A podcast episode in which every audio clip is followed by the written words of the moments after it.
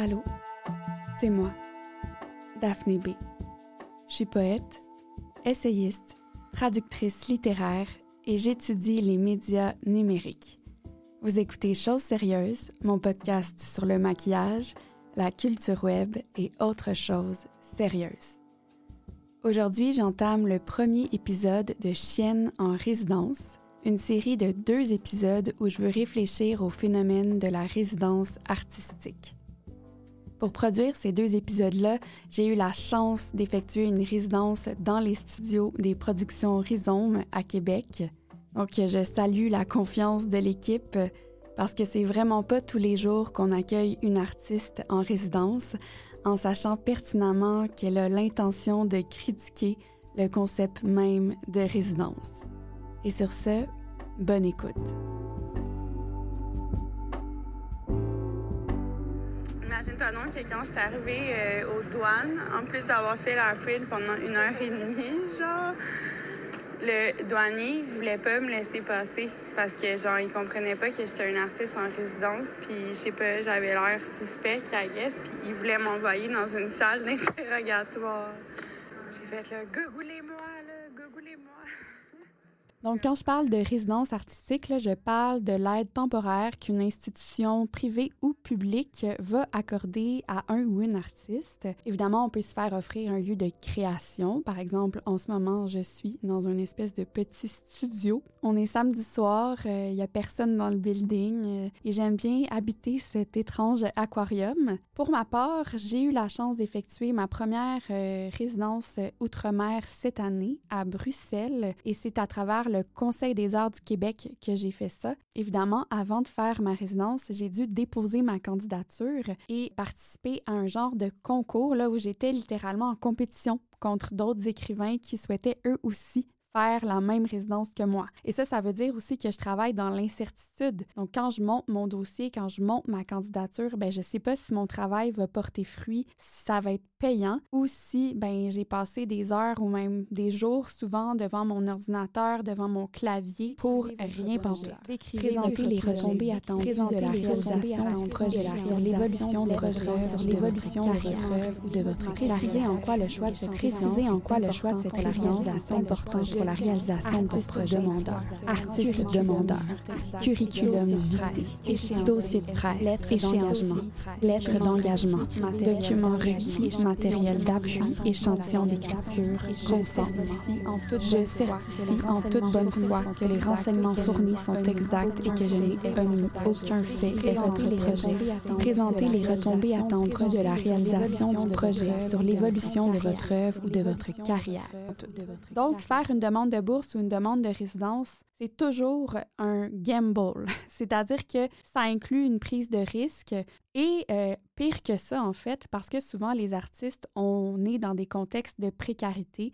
Donc le risque, c'est aussi euh, d'empirer euh, ma situation financière, voire de porter atteinte à ma santé financière au lieu de m'aider, ce qui serait le but principal de la chose. Tu sais, c'est comme, je fais pas une résidence pour euh, me mettre au balotage et finir euh, dans la rue. Donc, c'est ça la dimension casino de la vie artistique. J'ai reçu la nouvelle fin octobre, si je me souviens bien. Donc, ça me laissait deux mois pour me préparer, pour régler les détails logistiques, genre qui allait arroser mes plantes, est-ce que j'allais sous-louer mon appart? Il fallait aussi que euh, je m'arrange pour boucler mes contrats de traduction parce que je suis une travailleuse autonome. Puis là, on me donnait 6 000 dollars canadiens pour payer mes frais de subsistance là-bas. Évidemment, j'ai utilisé aussi pour payer mon loyer à Montréal pendant que j'étais partie et je devais aussi acheter mes billets d'avion avec cet argent-là. Évidemment, je suis une femme célibataire, j'ai pas d'enfants, j'ai pas de chien, j'ai pas de chat, j'ai pas de poisson rouge. Donc, euh, côté logistique, je l'ai quand même eu facile, mais je veux insister sur le fait que, tu sais, je suis privilégiée, puis que pour quelqu'un d'autre qui serait dans une autre situation que la mienne, avec des enfants à charge, par exemple, deux mois de préavis, c'est pas tellement de temps pour coordonner une absence de deux mois, justement. Ouais. T'as raison. Mais c'est ça l'affaire, c'est que le podcast que je suis en train de faire, les deux podcasts, c'est juste que ça, ça, parle juste de ça. Comme tout est, de l'institution. Voyons, j'ai de la misère. L'institution culturelle, puis comme les discussions qu'on a eues pendant que, que j'étais à Bruxelles, mais comme les discussions qu'on a en général, tu sais. Anyway, désolée, là, je te rente donc, évidemment, aujourd'hui, je veux pas chier sur les résidences, hein, parce que ça peut effectivement être des opportunités en or pour les artistes. Euh, par exemple, cette résidence que j'effectue présentement à Québec avec Rhizome, qui m'aide vraiment dans ma démarche. Mais je souhaite quand même examiner de façon critique ce modèle d'aide-là à la création, parce que c'est un modèle qui est très populaire. Je crois que c'est le modèle après euh, les fameuses bourses de création. Ça s'inscrit aussi dans ce que j'appelle un complexe industriel artistique, c'est-à-dire un marché de l'art, un modèle économique de l'art où la création puis l'art en tant que tel, c'est plus la priorité. L'art va servir de prétexte à d'autres visées, comme par exemple la promotion de certaines politiques, de certaines idéologies, euh, la promotion d'institutions souvent, et euh, même euh, établir des relations diplomatiques entre certains pays, certains États. L'exemple le plus probant que j'ai pour ça, c'est par exemple l'utilisation que notre premier ministre François Legault fait de la littérature. Donc, il va recommander souvent des livres sur son euh, compte Facebook, mais c'est toujours utilisé dans la visée, le but de promouvoir une espèce d'idéologie nationaliste. Il va l'utiliser pour faire la promotion, par exemple, d'une certaine image de lui-même, de son parti, de ses valeurs. Il utilise la littérature à des fins euh, politiques. Bonjour tout le monde. Le 12 août, c'est la journée. J'achète un livre québécois. Donc, je suis venu dans Sainte-Foy, Québec, avec euh, la librairie. Euh, la On va commencer. Les artistes sont souvent obligés de prendre la posture de la reconnaissance. On dit tout le temps merci. Et merci, tu sais, merci pour le prix, merci pour la bourse, merci pour la résidence, merci pour la visibilité, hein, même si je suis pas payée. Euh, donc, on est tout le temps après dire merci. C'est soit merci ou bien je m'excuse. Donc, je vous jure que c'est comme ça que je le vis et que comment je me sens au plus profond de moi. J'ai l'impression d'être une élue comme qui ne mérite pas sa place, une personne qui l'aurait facile et donc euh, quelqu'un qui n'aurait pas le droit de se plaindre ou de critiquer rien pantoute. Et cette façon de penser-là, tu sais, j'ai pas l'impression d'avoir un tant que ça là-dessus, ben elle est fucking pernicieuse.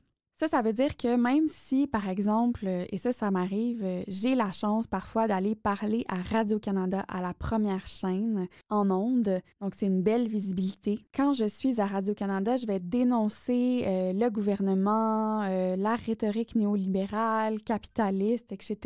Je parle de mes conditions de vie, de ma précarité. La rhétorique que je dénonce, je l'ai mangée, hein? je l'ai mangée, je l'ai digérée, puis elle n'est pas à l'extérieur de moi, elle fait partie de moi, elle est à l'intérieur de moi, puis c'est quand même finalement cette espèce de petit poison-là qui définit les pensées qui me traversent. Puis à la limite, ce qui arrive souvent, c'est que une fois que j'ai craché euh, mes critiques sociales dans le micro de la première chaîne, où j'ai été souvent, on m'invite pour parler, par exemple, à une émission culturelle. Euh, là, on me demande, OK, Daphné, lis lis tel livre. Donc, je vais lire un livre de 300 pages. Ça va me prendre, par exemple, deux jours le lire. Je vais le lire en le surlignant, en essayant de trouver des points de discussion à partager en ondes. Je vais non seulement le lire, je vais l'analyser, hein, je vais le lire doublement. Muni de mes notes de lecture, je vais aller parler en direct de la première chaîne de ce livre-là.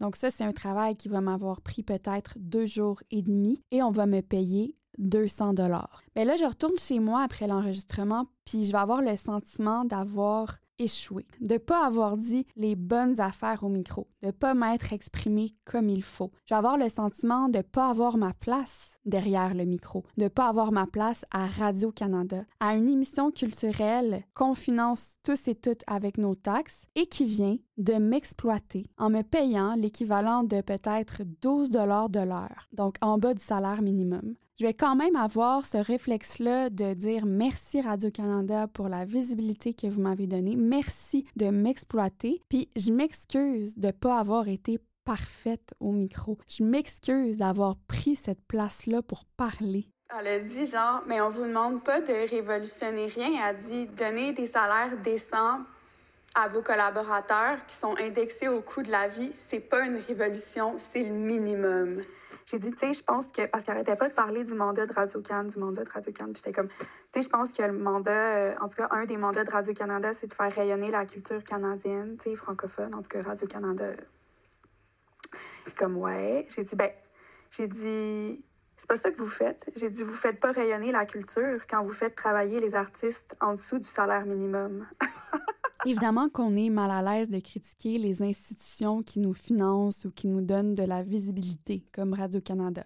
On sait que les ressources sont limitées, mais quand on y a accès, ben, on doit se sentir choyé. Puis on sait aussi que ça veut dire que certains de nos amis, de nos collègues, n'ont pas accès à ces ressources-là. C'est comme quand on reçoit une bourse. Oui, on est content, mais on sait pertinemment que ça veut dire que d'autres qui ont fait la demande n'ont pas reçu leur bourse parce que c'est un concours. Donc, il y a des gagnants, il y a des perdants, malheureusement. Et donc, cette dynamique-là, cet écosystème-là rend quand même l'exercice que je veux faire avec Chienne en résidence un peu délicat. Quand je suis arrivée ici à Québec, euh, j'ai reçu un message vocal de mon amie Charlotte Biron, puis elle est en train de lire un livre de Pascal Casanova sur l'histoire littéraire, puis elle me parlait d'un passage qu'elle est en train de lire. Et dans ce passage-là, il paraît que Casanova disait qu'il existe des tonnes d'instances où les écrivains et les artistes essaie de décrire l'économie du capital culturel auquel elle participe, puis en quelque part un peu désenchanter la création en montrant ses coulisses, ses réalités matérielles. Mais euh, ce discours-là, ne plaît pas aux médias. Ils tiennent vraiment,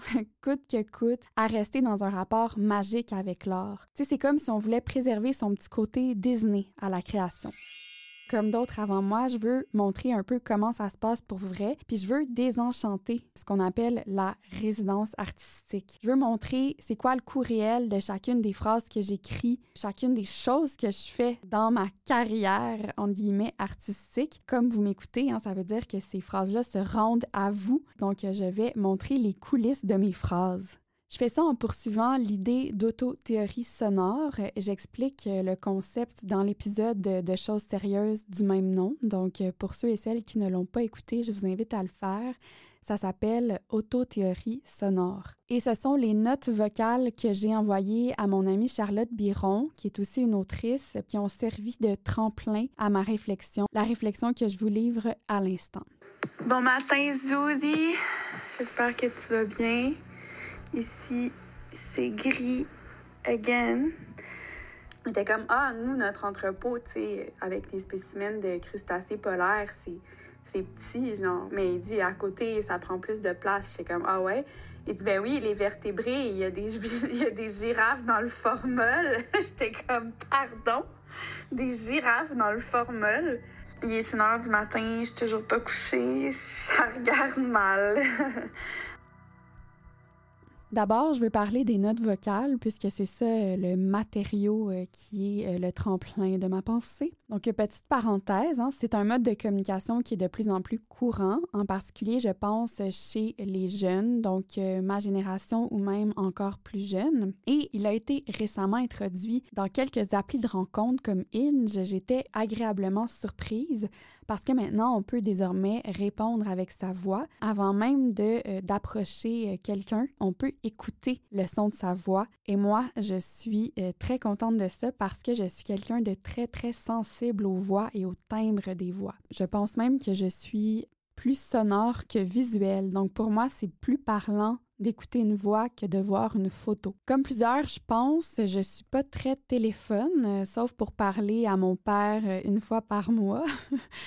Euh, un coup de téléphone pour moi, en ce moment, du moins, c'est vraiment un stress. C'est une tâche que je dois quasiment écrire dans mon agenda puis que j'ai du plaisir à rayer une fois que c'est fini. C'est aussi quelque chose qui a un début puis une fin. Donc, c'est pas pareil comme une conversation en note vocale parce que ça implique une certaine habileté sociale, celle de savoir clore ses discussions en beauté à un moment opportun. Il faut savoir faire Ah bon, ben en tout cas, j'ai été contente euh, de te parler, de prendre de tes nouvelles, ben on, se voit bientôt, hein, puis ça. Puis là, il y a comme ce moment-là où on patine. Je sais pas si vous êtes comme moi, mais moi, j'ai toujours eu ce malaise-là des adieux. C'est genre c'est comme un stress social. Le fait de dire bye, que ça soit euh, face à face ou au téléphone, il y a quelque chose de cringe dans ce moment-là pour moi qui précède un petit peu le, raccrochage. Là, Donc, je pense que ça vient aussi de, pour moi d'un malaise, d'une difficulté à savoir mettre euh, mes limites. Donc, ça fait partie de ça. C'est comme de baliser ces interactions sociales, hein, savoir dire bye, savoir clore une discussion. C'est pas donné à tout le monde. Par opposition, les mémos vocaux, je te permettent une communication qui est aussi intime parce qu'on a accès à la voix, mais c'est une conversation qui est asynchrone, c'est-à-dire qu'on n'est pas dans une conversation simultanée avec l'autre personne et on a le choix de répondre ou d'écouter le message vocal qu'on nous envoyait un peu quand ça nous tente, quand on a le temps. Puis on n'a pas vraiment non plus à clore la discussion qui existe comme dans un autre continuum que celui de la conversation. Donc il n'y a pas vraiment de début, il n'y a pas vraiment de fin. Puis on n'a pas à dire genre oups, excuse-moi, il fallait que j'aille aux toilettes ou blablabla. Bla, bla. On peut vraiment attendre avant d'écouter le fameux euh, mémo vocal.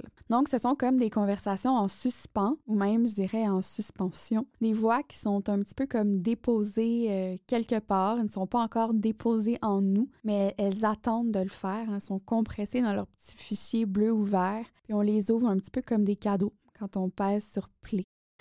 Moi, je veux être un gobelin. Des fois, je me dis, est-ce que j'ai genre le mindset de quelqu'un qui est comme fragilisé puis qui pourrait comme intégrer une secte?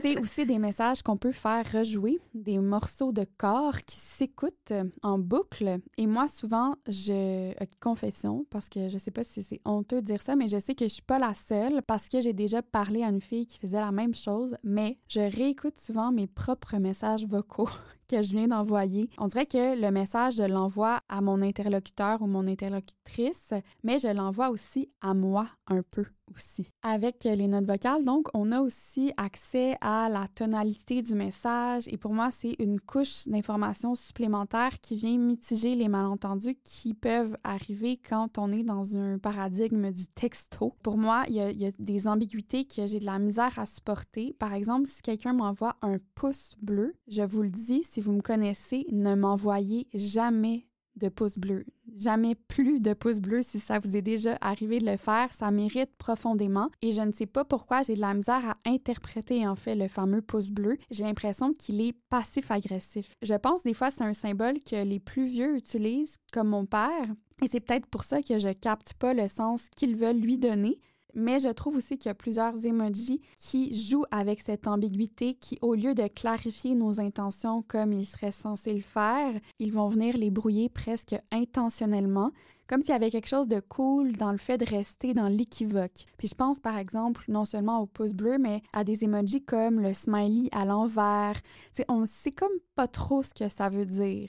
Avec le son de la voix, on entend l'intention de notre interlocuteur. Donc, pour moi, ça vient mitiger cette espèce de potentialité à l'ambiguïté. On entend aussi le corps quand on entend la voix. Puis ça, je trouve ça intéressant parce que, effectivement, quand on parle, c'est le corps qui est notre caisse de résonance. Nos émotions vont vraiment directement impacter notre voix. Donc, c'est comme si on pouvait entendre le corps de l'autre, puis on pouvait aussi entendre comment ce corps-là se sentait, donc son état psychologique, physique. Quand on est stressé, on va parler différemment, notre larynx va se contracter, notre voix devient plus aiguë. Et c'est pour ça que dans la fameuse boîte noire d'un avion, il y a un enregistreur, euh, l'enregistreur de vol, comme on dit. C'est cette chose qu'on essaie de localiser quand il y a un crash. Bien, dedans, il y a les voix des pilotes qui sont enregistrées, leurs conversations, puis oui, on analyse ces voix-là pour savoir, bon, qu'est-ce qui s'est dit avant l'accident. On veut comprendre les circonstances de l'accident, mais on va aussi souvent essayer d'analyser le pitch des voix pour établir, en fait, l'état psychologique des pilotes avant l'accident. Puis je trouve ça intéressant de considérer que mes échanges vocaux avec Charlotte pendant ma résidence, mais c'est comme une forme d'archivage de la pensée. Puis dans ces archives-là, on entend non seulement nos idées qui circulent, mais on entend aussi les corps dans lesquels ces idées-là circulent, dans lesquels ces idées-là prennent racine au fond. Ça peut être un corps malade, un corps fatigué, un corps qui pleure. Là. Dieu sait que j'ai été malade et fatiguée en résidence. Mais c'est comme si ça mettait aussi en évidence la matérialité de la cognition. Et ça, j'en parle énormément, j'en parle tout le temps. Comme quoi, finalement, le corps, les émotions qui traversent le corps, ben, ils font partie de notre processus de pensée. Hier, j'avais fumé du pot, puis j'ai regardé un film sur les pingouins, mais oh my god, je voulais t'écrire, mais j'étais comme, ah, c'est juste parce que je suis buzzée. Tu sais, je dis à la serveuse, ouais, mais je suis toute seule. Puis j'avais pas de livre dans ma sacoche. Fait je sais pas, j'ai juste senti que c'était pas normal d'être toute seule, genre. J'ai décidé que je me faisais couler un bain chaud, puis que je mangeais du pain dans le bain.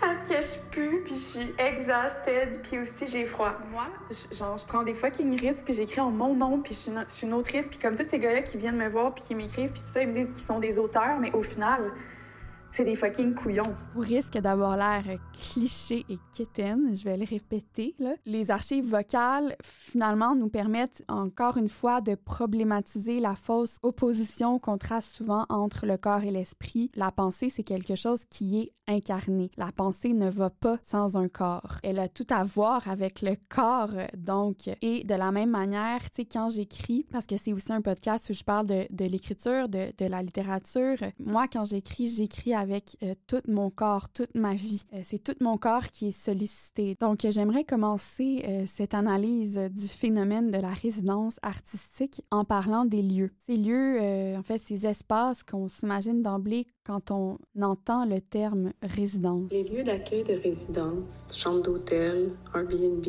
appartements de la ville, etc., sont des lieux de transition non habités et assez souvent aseptisés dont la trace des résidentes précédentes se retrouve dans le fond d'huile d'olive ou le paquet de pâtes laissé derrière, des lieux hantés par le passage des autres.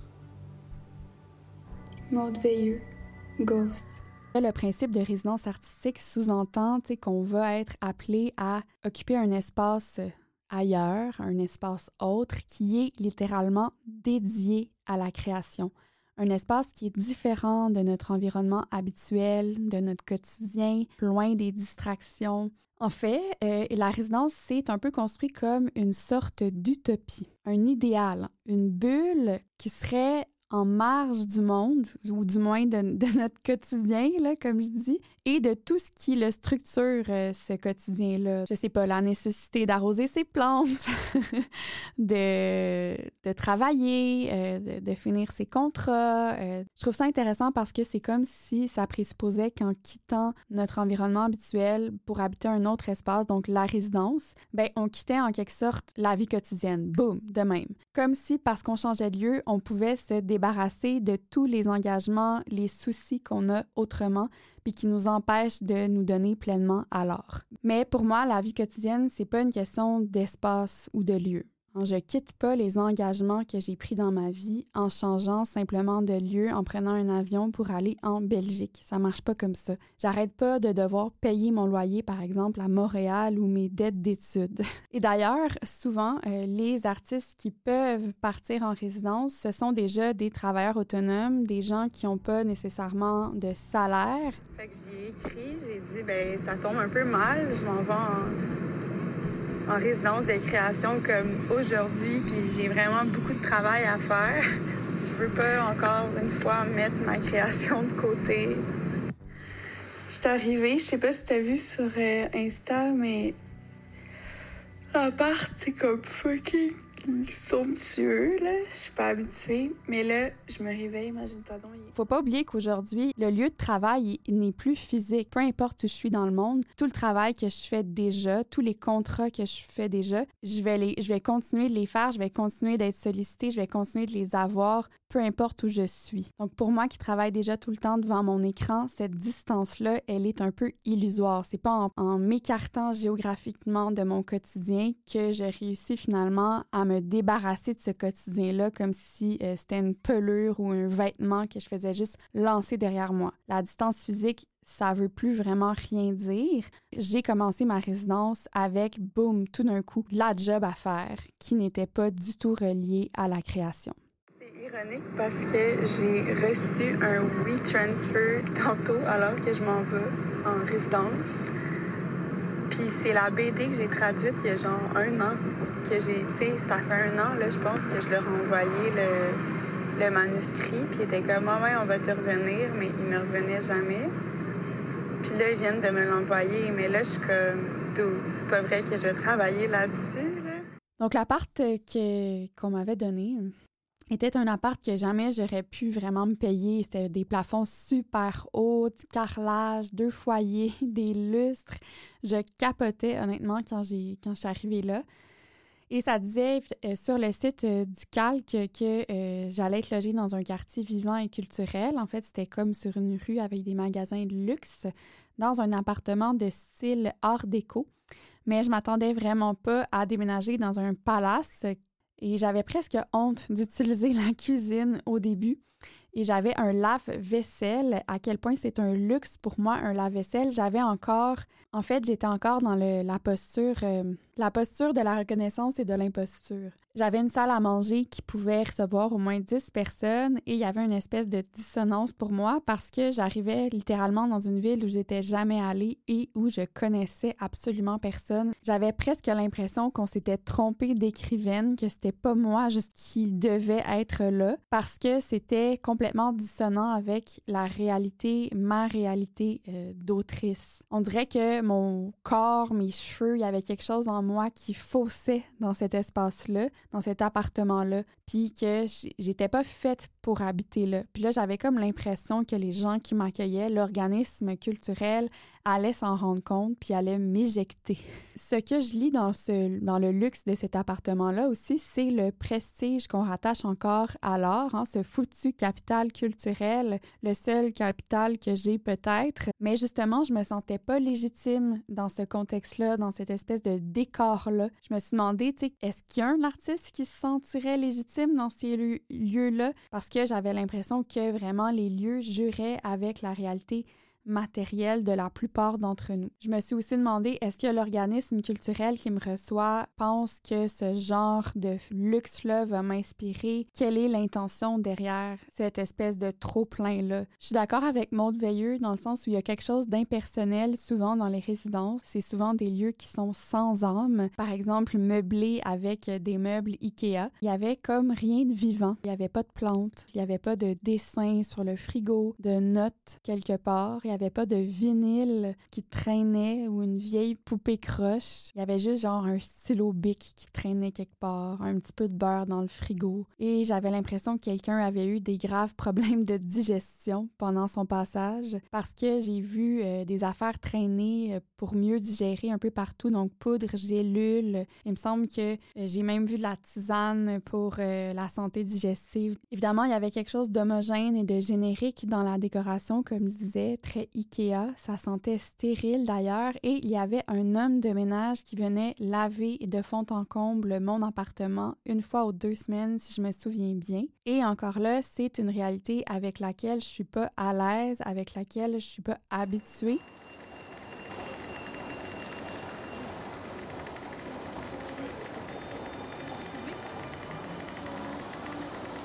Quand j'arrive, finalement, ça fait plus de 24 heures que je suis euh, en transit dans l'avion, passer les douanes et tout et tout, euh, prendre le train, le métro, j'arrive. Et là, j'ai des grosses valises. Je me souviens, il fallait que je monte les marches et tout. Donc, il y a une travailleuse culturelle qui travaille à l'organisme qui m'accueille, qui me fait visiter l'appartement, qui me donne des clés. Évidemment, je suis poquée, j'ai juste le goût d'avoir la pète puis de m'enfermer dans ma chambre. Hein. Je suis hyper fatiguée. Elle me conduit dans ma chambre et elle me montre le lit. Elle s'arrête devant le lit pour le contempler. On dirait qu'elle s'émerveille du lit. Là, je trouve ça un petit peu bizarre. Puis elle me fait remarquer que c'est très spécial ce matelas-là, ce lit-là, parce qu'il y a juste des écrivains qui ont dormi là. Puis je me demande comment, dans sa tête, c'est quoi le processus qui rend ce matelas-là euh, spécial? Parce que, OK, ce sont des écrivains qui ont dormi là, mais les écrivains sont des gens normaux.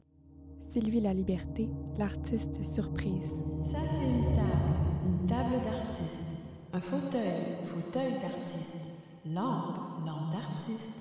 Ça, c'est un lit, lit d'artiste. Lavabo. La travailleuse culturelle, elle entretient une forme de fascination par rapport à la création, aux écrivains. Elle est dans un rapport enchanté avec l'art. Puis je me demande aussi pourquoi elle pense juste au fait de dormir quand elle regarde le matelas. Tu sais, là, tout d'un coup, je me sens comme, est-ce que je j'ai-tu le droit d'amener quelqu'un ici? Moi, j'ai pas juste prévu dormir dans mon lit. Je suis ici pendant deux mois, je suis célibataire. D'ailleurs, j'ai même apporté mon vibrateur et son chargeur.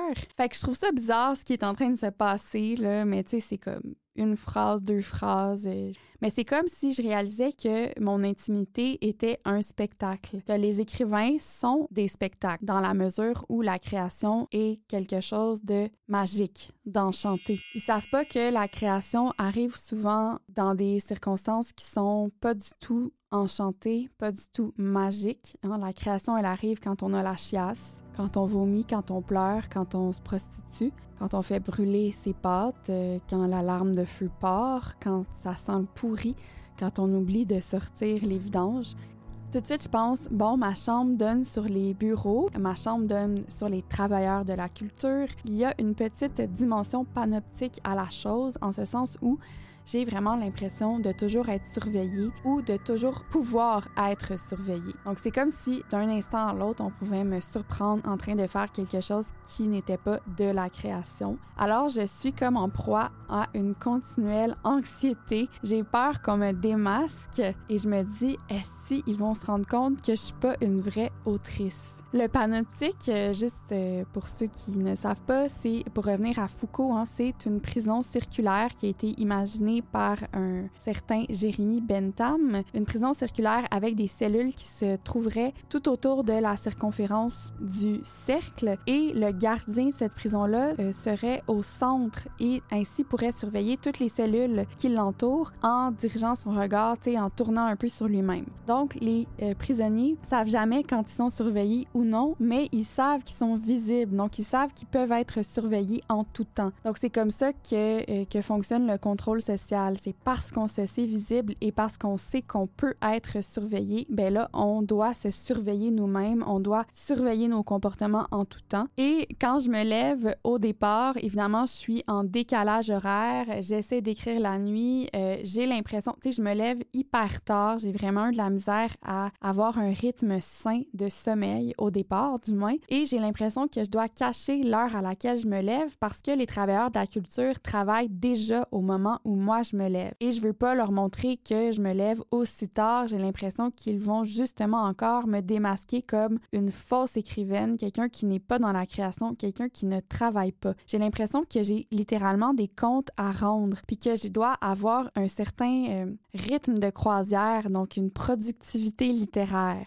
Et j'ai même l'impression de devoir justifier ma méthode de travail parce que moi, je vis mes livres. Donc, évidemment, j'ai besoin de vivre pour aller écrire. Et quand j'arrive, ben, je me fais poser des faux ongles, je me fais bleacher les cheveux, je m'inscris sur des sites de dating. C'est tout ça qui me permet d'écrire, mais j'arrive pas à occuper la résidence. Donc, j'arrive pas, par exemple, à écrire vraiment euh, au bureau qu'on a assigné pour moi comme étant le lieu de l'écriture. Je suis pas à l'aise assise sur une chaise. Moi, je suis bien dans mon lit. Donc, j'ai l'impression que j'arrive pas à correspondre à leur idée de la création et qu'on me surveille pour savoir si je fais bien le travail comme il faut. Donc, c'est comme si, au final, j'essayais toujours de correspondre à une idée, un idéal de la création, une utopie qui n'était de toute façon pas possible. Et là, je cite encore euh, Maude Veilleux qui va dire dans son livre Ghost, où elle parle notamment des résidences euh, de création, en parlant des travailleurs culturels, les travailleuses qu'elle appelle. Donc, au réveil, elles étaient toutes là avec leurs oreillettes, les travailleuses culturelles. Si j'avais parlé une autre langue, j'aurais presque pu croire qu'elles vendaient des oranges à la bourse, tant leur air était sérieux. Ben, effectivement, moi, j'ai vécu une, une, expérience semblable. On me demandait, par exemple, dans les corridors, euh, quand j'en croisais un ou une, euh, puis, écris-tu? Ça avance, l'écriture? Puis là, je me disais, mon Dieu, qu'est-ce que je réponds à ça? L'écriture, dans mon cas, c'est pas quelque chose qui avance. C'est pas un travail. Ça ne répond pas à l'idée de la productivité telle qu'on se la conçoit euh, sous le capitalisme. Dans l'écriture, je m'enfonce. Tu sais, c'est une structure arborescente aussi, la Par exemple, quand j'étais en Belgique, j'ai rencontré un biologiste de 70 ans, spécialiste des crustacés polaires. Et cette rencontre-là a vraiment façonné mon projet. Ça l'a fait dévier. La création, c'est pas un processus linéaire. Il n'y a pas d'avancement. Comme je disais avant, j'écris avec mon corps. Donc, je peux pas avancer même à mesure que j'écris. C'est pas cumulatif. Quand on m'assigne un endroit où travailler, je comprends que je suis là non pas pour écrire, mais pour maintenir une sorte d'utopie. L'utopie de l'art qui s'écrit sur une chaise à un bureau pour la culture, pour l'avancement de quelque chose. D'ailleurs, résidence, ça vient de résidere, qui veut dire rester assis. Quand on reste assis, on garde quelque chose intact, peut-être une certaine vision de la création, une certaine vision de l'artiste. Mais je me demande à quoi ça sert cette vision-là de l'art qui serait un processus magique où les matelas sur lesquels les artistes dorment et ronflent deviennent des matelas spéciaux comme enchantés. Fait que je suis vraiment comme je fais exactement ce qu'on ce qu'on attend de moi entre guillemets genre. Ce qu'on attend de moi parce que je pense que s'il y a, y a quelqu'un qui, qui tu sais, je veux dire, mon livre, là, à date, ça, genre, j'écris juste sur la Belgique, ce qu'on attend de moi, entre guillemets. Puis en même temps, euh, je veux dire, euh, est-ce que c'est mieux d'aller dans un bar puis de se faire des amis euh, anarchistes ou bien de coucher avec des millionnaires capitalistes? Je sais pas. ce qu'on attend de moi, qu'on attend de moi, entre guillemets, Mais comme, il n'y a pas une expérience qui est comme qui est mieux qu'une autre en quelque part, mais j'ai vraiment comme cette culpabilité-là. Évidemment, il faut remonter un petit peu dans le temps. Euh, les résidences artistiques, ça date pas d'hier. On dit qu'on peut retracer les premières résidences au 16e siècle en Europe. Mais euh, moi, ce qui m'intéresse, c'est vraiment la résidence artistique telle qu'on la connaît aujourd'hui, c'est-à-dire une composante essentielle de la pratique de l'art contemporain. Mais là, on peut dire que, tu sais, dans les années 60, par exemple, il y avait de plus en plus de résidences, puis on mettait l'emphase sur l'impact social des artistes dans les communautés que ces artistes-là visitaient lors de leur résidence. Donc, on pensait qu'il allait, avoir un effet sur la population. Euh, donc, il y avait aussi des communes, des colonies d'artistes, donc des endroits où les artistes vivaient en communauté, dans les années 80, ça va se commercialiser, c'est-à-dire que les résidences sont pas juste des choses qu'on offre, des opportunités qu'on offre aux artistes, ce sont des opportunités qui s'achètent. Donc, il y a des gens qui déboursent pour effectuer ces résidences-là. Certaines résidences, c'est ça, chargent les artistes et c'est le cas de l'organisme culturel qui m'accueillait en Belgique où moi, j'ai pas payé, mais j'ai rencontré un autre artiste qui était là en même temps que moi et lui payait. Ensuite, dans les années 90, il y a la mondialisation, donc une espèce d'accélération des échanges entre les différents pays. Et là, avec l'expansion de l'Internet au début des années 2000, ben, ça a euh, facilité toutes sortes de communications entre les différentes institutions culturelles. Et finalement, ça a fait en sorte que les résidences internationales ou outre-mer, ben, se sont multipliés parce que le processus pour appliquer à ces résidences-là devenait euh, vraiment plus facile. Et puis, euh, finalement, dans les années 2010, les résidences d'artistes sont vraiment considérées comme un élément indispensable dans la carrière d'un artiste. Donc, c'est quelque chose qui est normalisé dans un sens. La façon dont on envisage les résidences artistiques de nos jours, évidemment, a été façonnée par plusieurs facteurs, notamment la professionnalisation des artistes, on est devenu des professionnels, on fait souvent des maîtrises, des doctorats. Et pour, par exemple, obtenir une bourse, il y a tout un processus institutionnel, comme je disais tout à l'heure, où on, fait des demandes comme on ferait un pitch. C'est comme si on était appelé à se positionner sur un marché comme un titre sur lequel il fallait spéculer. Hein? Par exemple, les artistes visuels, convaincre les gens que notre art ou que nous-mêmes, on va prendre de la valeur. Même dans les demandes de bourse, on nous demande de faire ça parce qu'il ne faut pas juste parler de l'œuvre qu'on veut créer, hein? il faut toujours, toujours parler de l'impact que cette œuvre-là va avoir sur notre carrière. On est appelé à s'envisager un peu comme un titre à la bourse. On développe une identité spéculative. Et si ce pitch-là, si cette identité spéculative-là n'est pas contrôlée habilement par nous, souvent, ben, notre identité va nous échapper et va devenir l'apanage des autres. C'est les autres qui vont venir le façonner. Par exemple, à travers les entrevues journalistiques, à travers nos apparitions dans les médias, les vidéos promotionnelles. Je pense entre autres, euh, moi, à mon premier vidéo que j'ai été appelée à faire dans le cadre de ma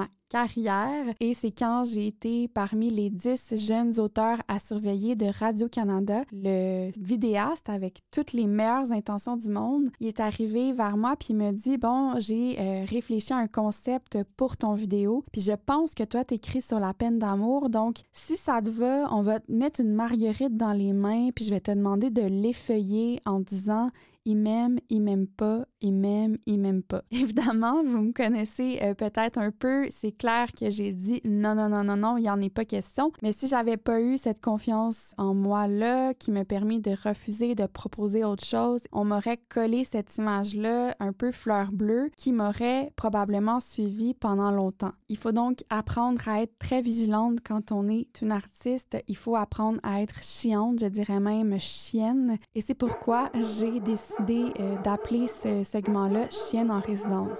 Euh, là, je voulais revenir sur le terme complexe industriel de l'art. Je veux euh, juste préciser ce que j'entends par ça. Donc, quand je dis complexe industriel de l'art, c'est que euh, finalement, je dis que le premier but ou la première visée souvent euh, des institutions artistiques ou culturelles, ce n'est pas de générer ou encore de préserver l'art, c'est d'utiliser l'art à d'autres fins, donc pour, par exemple, promouvoir des intérêts particuliers. Et là, je vous ai parlé du programme de recommandation littéraire du premier ministre du Québec, François Legault. Donc, dans ce cas-là, l'art est utilisé pour promouvoir promouvoir un agenda spécifique, un agenda politique euh, nationaliste, une identité nationale québécoise et une forme de protectionnisme culturel.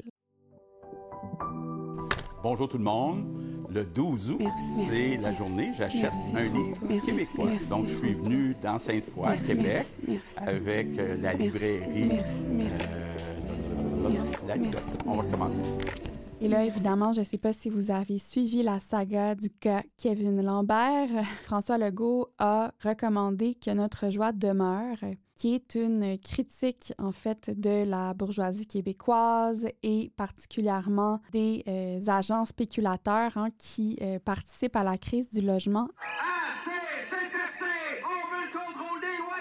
Évidemment, Kevin n'a pas été vraiment content de la publication du premier ministre et a répondu Monsieur Legault, en pleine crise du logement, alors que votre gouvernement travaille à saper les derniers remparts qui nous protègent d'une gentrification extrême à Montréal, mettre mon livre de l'avant est minable. Parce qu'il faut se rappeler, entre autres, que le ministre de l'Habitation est une flippeuse de logement qui s'est enrichie avec le marché immobilier et qui veut notamment empêcher les locataires de faire la cessation de leur bail. Donc, une des mesures qui nous permet à nous, euh, parce que je dis nous parce que je suis locataire, de euh, contrôler le prix des loyers et de faire en sorte qu'il reste des loyers à prix abordable. Suite à cet échafouré, hein, on a dit dans les journaux, dans les médias que le livre de Kevin Lambert, c'était vendu plus que jamais. Et là, dans un article de la presse, on dit Kevin Lambert affirme aujourd'hui que l'objectif de sa réponse n'était pas de vendre des livres. Ce n'était pas une opération marketing de ma part, assure-t-il en entrevue. Je trouve ça vraiment drôle que les médias cadrent cette nouvelle de cette façon-là parce que c'était une opération marketing, effectivement, mais clairement pas de la part de Kevin Lambert, de la part du premier ministre Legault. Donc, le discours est vraiment déplacé subtilement. Le le, premier ministre de dire J'aime lire, je commente des livres, j'essaie d'aider les auteurs québécois. Au lieu de dire ce qui se passe vraiment, le premier ministre utilise l'art pour faire sa propre promotion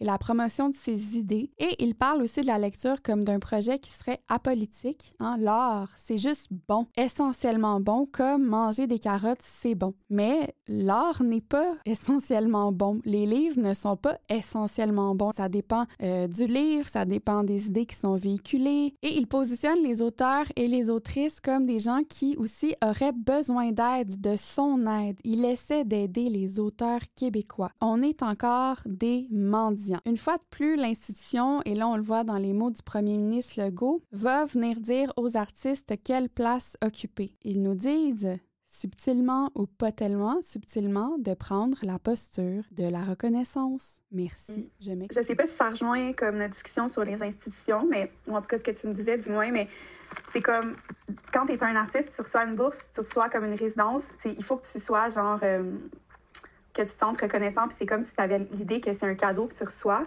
Mais je suis tannée, je suis tannée d'être dans cette position-là. Puis on dirait que j'ai toutes ces réflexions-là aussi par rapport à l'argent, les cadeaux, parce que les rapports euh, transactionnels de, Sugar Baby, puis ça, ça me fait penser beaucoup à ça, mais c'est comme ça met de la pression de recevoir un cadeau parce que tu as l'impression qu'il faut que tu l'utilises à bon escient, il faut que tu sois digne du cadeau. Lors de mes recherches sur les résidences artistiques, j'ai écouté un super podcast sur les résidences artistiques justement qui a été fait à Montréal par Momus, c'est en anglais. Dans le podcast du Momus, on soulignait aussi l'aspect machinistique du modèle de la résidence, en ce sens où là, il y avait une des artistes qui parlait, qui disait, moi j'ai été rejoindre mon euh, copain en Argentine alors qu'il était en résidence et j'ai été frappée par le fait que les artistes prenaient la moitié de leur journée pour créer et l'autre moitié pour remplir la paperasse, appliquer, déposer leur candidature pour leur prochaine résidence. Ils étaient toujours entre deux lieux, en fait. Et ça, pour moi, c'est euh, lié à la précarité. Hein. Et quand on parle de précarité, on ne parle pas nécessairement de pauvreté. Hein. La précarité, ça vient du latin precarius, qui veut dire obtenu par la prière. Et c'est un état qui n'est pas nécessairement caractérisé par euh, la pauvreté, mais par l'incertitude. Donc, c'est comme si on n'était jamais capable de savoir ce qui nous attendait. Et ça, je trouve que c'est vraiment euh, intéressant parce que ça décrit bien mon expérience quand j'étais à Bruxelles. C'est comme si j'étais incapable vraiment d'habiter le moment présent, d'habiter cette résidence-là, parce que j'avais toujours l'impression qu'il fallait que je prépare, que j'aménage mon futur proche. Je savais pas ce qui allait m'attendre après la résidence. Puis il fallait que j'organise mes clics et mes claques pour subsister jusqu'à la saison nouvelle, comme on dit. Donc, comment peut-on habiter un espace, un lieu, une expérience pleinement? Comment est-ce qu'on peut s'ancrer dans le moment présent quand on est constamment obligé de se projeter dans un futur proche? J'ai passé au moins la moitié de ma résidence à essayer d'apprendre à utiliser TikTok et à mixer mon podcast parce que j'essayais de consolider ma présence, mon identité numérique. Et je suis pognée dans cette façon-là de vivre que j'appelle une façon spéculative de vivre parce que je travaille en espérant toujours que mon travail va me rapporter comme si c'était un investissement mais je n'ai jamais d'assurance. Jamais. Donc, je spécule sur la valeur que va peut-être me rapporter mon engagement, mon travail. Dans l'activité de spéculation, c'est pas la valeur actuelle qui est importante, mais la valeur future potentielle de quelque chose. Et voilà, donc, euh, voilà pourquoi quand j'étais en résidence en Belgique, j'ai pas du tout pu me consacrer pleinement à la création et au moins la moitié de mon temps, je l'ai passé à angoisser par rapport au futur, à travailler à consolider ma présence numérique, mais je suis aussi retournée sur le site web Seeking Arrangement, donc ce site de relations sucrées ou d'échange de services sexuels, parce que je me disais, ben, tant qu'à être en Belgique, tant qu'à être dans un pays où personne ne me connaît, je vais essayer de faire fructifier ce temps-là qu'on m'offre et je vais essayer de mettre de l'argent de côté. Je pense que genre, faut que tu trouves d'autres, euh, faut que tu trouves un hobby manuel, genre de l'écriture, comme tu parles vraiment trop de ça, puis comme euh, t'es juste obsédé, puis là, comme yo, si tu veux pas que je te parle de littérature, ben crisse ton camp, man. Je ici en fucking résidence d'écriture, je fais juste ça écrire tous les jours. Puis là, je suis devant un genre de philosophe de mon, de mon cul qui arrête pas de me dire Ouais, euh, Nietzsche, c'est le plus grand, puis il n'y a pas vraiment de philosophe aujourd'hui de nos jours, puis comme da da da da da, puis comme il faudrait une crise, euh, puis ça sert à rien, l'art ça sert à rien. tu sais, puis je suis comme, qu'est-ce que je fais ici? Genre, genre c'est quoi que tu, tu, me fais sentir comme une merde, mais dans le fond, c'est toi qui te sens comme une merde. Je me remets en question, mais dans le fond, c'est pas moi qu'il faut que je remette en question, c'est ces doutes-là, tabarnak. J'ai pas dit ça, mais tu sais, hier, il me parlait de philo, puis de Nietzsche, Nietzsche, Nietzsche, puis là, comme, tu n'irais pas voir Nietzsche, là, toi, puis tu lui dirais pas, hey, arrête de te résumer à la philosophie, c'est comme si c'était juste ça, ta vie, la philosophie. Mais tabarnak, arrêtez de me dire la même affaire. Puis là, quelqu'un va trouver le moyen de dire Ah, Daphné, tu te prends pour Nietzsche. Ben, calice, je me prends au sérieux, tabarnak. Ils me font sentir comme si j'étais folle. Here's your forecast for the day. Today is psychosis day. oh my god, c'est vrai, today is curly crying, smashing things. Je me remets en question, mais dans le fond, pour en savoir plus, il va falloir écouter la partie 2. Euh, j'aimerais aussi vous dire que j'ai un Patreon à l'adresse Patreon baroblique choses sérieuses avec un S pour m'aider à financer le podcast. C'est aussi un investissement de temps très important. Donc, si vous avez les moyens, je vous invite à m'encourager. Je vais vous envoyer une lettre de recommandation culturelle par mois. Et si vous n'avez pas les moyens de me soutenir, il suffit d'écouter et de partager mon podcast sur vos plateformes ou vous abonner à mon Instagram. Puis pour vrai, c'est vraiment parfait comme ça. Mon Dieu. J'étais dans le bureau tantôt, genre vers minuit. J'ai commencé à entendre des bruits comme quelqu'un qui était dans le building. J'avais la chienne totale. J'étais genre, j'oserais jamais sortir du studio. Je vais devoir dormir ici. Mais ouais, finalement, euh, j'ai fini. Ben, tu sais, c'est ça, c'est parce que moi, je travaille de nuit. J'ai fini euh, de monter pas mal, de monter le premier épisode. Fait que d'après moi, je vais pouvoir monter les deux demain. J'aurai fini de monter le deuxième. Mais bon, je vois la lumière au bout du tunnel. Il est 2 heures du matin. Je sais pas si tu entends la musique des bars de Québec City. Elle est un peu rugueuse, Elle est un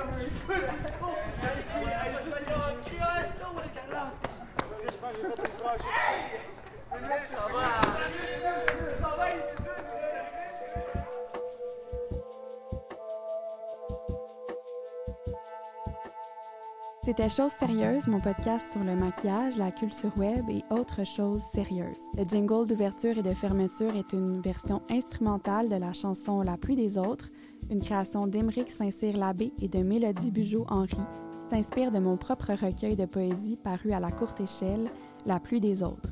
La musique inquiétante est une compo de Edwin Johansson Edja que j'ai pris sur Freesound. Le visuel de Choses sérieuses est une création de Sophie Latouche. Pour la série d'épisodes Chienne en résidence, j'ai la chance d'avoir été accueillie en résidence dans les studios de Rhizome, un générateur de projets interdisciplinaires situé à Québec qui cherche à décloisonner le littéraire et à le propulser hors des livres. Une mission qui m'interpelle évidemment beaucoup. Merci à vous, sérieusiens et sérieusiennes, et je vous dis à la prochaine et restez à l'affût pour l'épisode 2 de Chienne en résidence.